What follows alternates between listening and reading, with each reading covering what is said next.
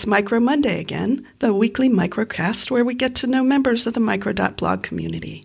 I'm Jean MacDonald, Community Manager at Micro.blog, and today I'm with Christine Lane, who is also known as Modern Little Me on Micro.blog. So, hey, Christine, welcome to the podcast. Hi there. Thanks for having me.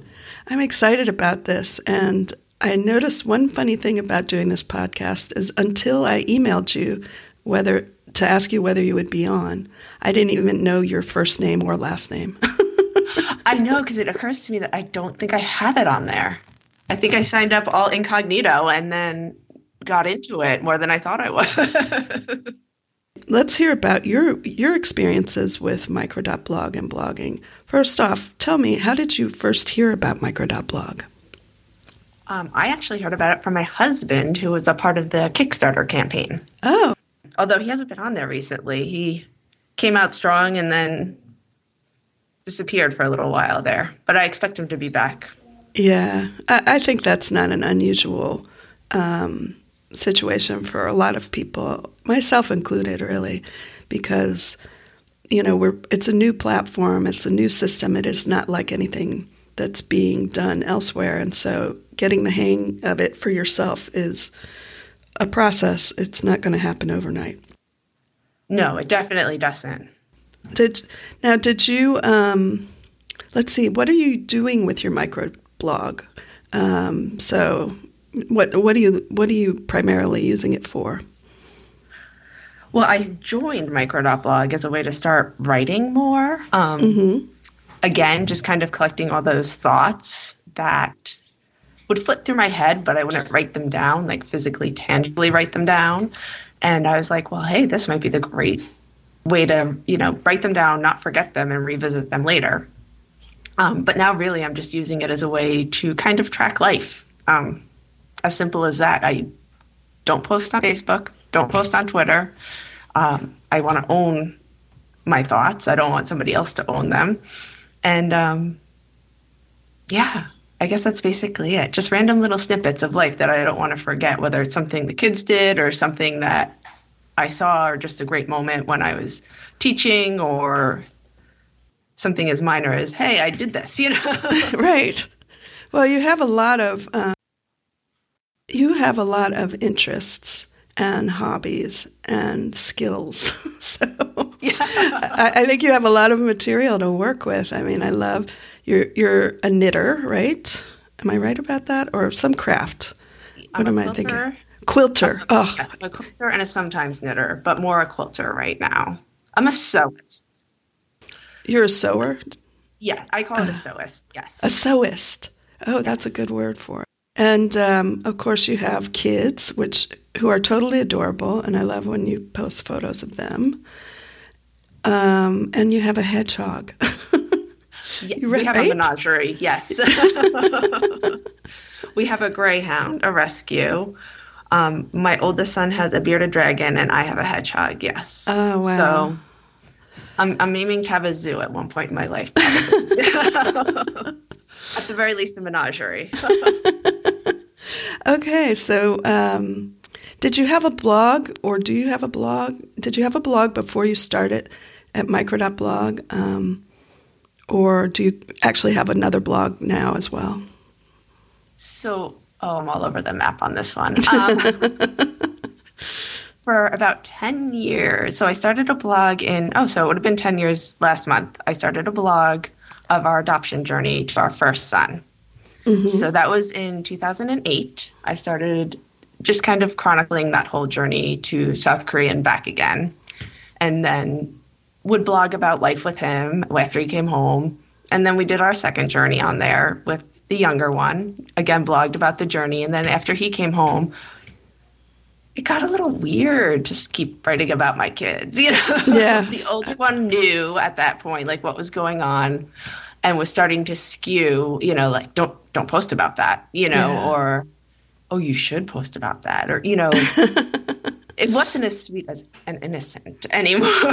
right. Um, and simultaneously, during the adoption of our second son, I was blogging on a parenting blog called Hello Bee. Mm-hmm. So I have a you know, those blogs. And then I had my Modern Little Me blog that I wasn't doing anything, I mean, anything with. I just, mm-hmm. there was no motivation. And that's when I made the decision to join Micro.blog and try to get that groove back, you know. Um, yeah. I don't, I don't know if you've ever suffered that, but it's like all of a sudden you're like, oh, I don't know what to write. You know, writer's block to the extreme. So it is hard to keep up that level of content producing, you know, even if you don't do it a lot, just to do it consistently and feel inspired consistently. And at least with micro.blog, I can post a couple sentences every day if I wanted to. And I get something on paper, as it were, not actual paper, obviously. And um, the I love the fact that while I'm in the app posting things as if I were on Twitter, I'm getting an actual blog out of that versus, you know, a timeline on Twitter that I would never send anybody to, you know. Exactly. So, what do you like about micro.blog? Is there anything you haven't mentioned so far that you'd like to add before we wrap this up? Well, I think key number one is just the ownership. You know, own your stuff. Um, that's like I'm trying to get back to blogging and owning that as well. Um, and I'd probably do it all through microblog if I could figure out how to make it look pretty. I don't have that skill set. I could, you know, so but I'll eventually merge those two things together a bit better, I think. Um, I think I really enjoy that there's an anonymity to the follower counts. Like you mm-hmm. don't know who your audience is really. Um, and that's, I know that's debatable on micro.blog, but I yes. really like that because um, I, the reason I did it, the reason I got into it was not for an audience. It was really kind of an online journal for myself. Um, and I think I have connected there to people who either are geographically close to me or have similar interests, um, usually in the photography vein um, or just in the parenting world. I haven't found uh, another sewist yet. Maybe I'm missing somebody. but I just like that it's a more naturally organically growing community that yeah. way. I like it too. I didn't like it in the beginning because I was heavily steeped in Twitter. Um, and when when we launched the platform, every day I would be to Manton like, how are we going to know who's following us? How are we going to find people? How are we going to this, you know, that, and the other thing? And eventually, I just you know, my mantra now is like, Manton knows what he's doing. yeah.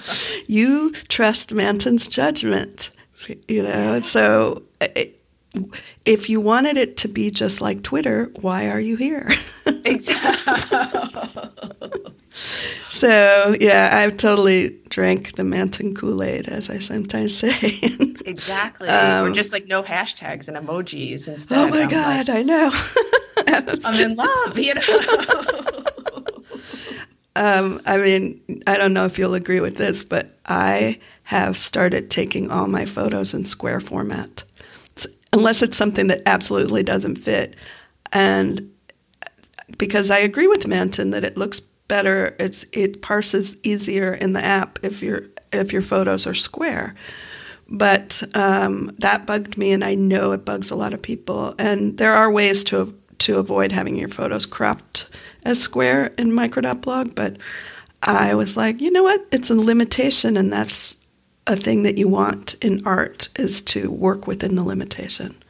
How does that exactly. sound? exactly. I think I had crossed that bridge of being square format adverse well mm-hmm. before I came into microblog communities. So to me, it was something I'd already worked through. And as a photographer, I like to have a wide range of options. Mm-hmm. but I agree. Like the square format, especially when you're scrolling through something, I it just appeals to me um, yeah. aesthetically. And you know what? Sometimes I have it as a horizontal. Sometimes I have it as a horizontal and a vertical, and then I crop it and post it. you know. but yeah. I still have the, those originals wherever they might be on my camera or on my phone. Yeah, no, that's that's true. Well, I thank you so much for coming on, for being the first uh, guest in this podcast series, and I'm really glad we had this chance to talk. I'm really glad we had a time limit because really I could stay on the phone with you all day now and talk about photos and, of course, guinea pigs. We didn't even mention them uh, on purpose. So. Otherwise, this would have been like the huge, long, not microcast. That's right. So thanks again. And um, thanks to everybody for listening. And we'll talk to you next week. Yes. Thanks so much for having me. I enjoyed it.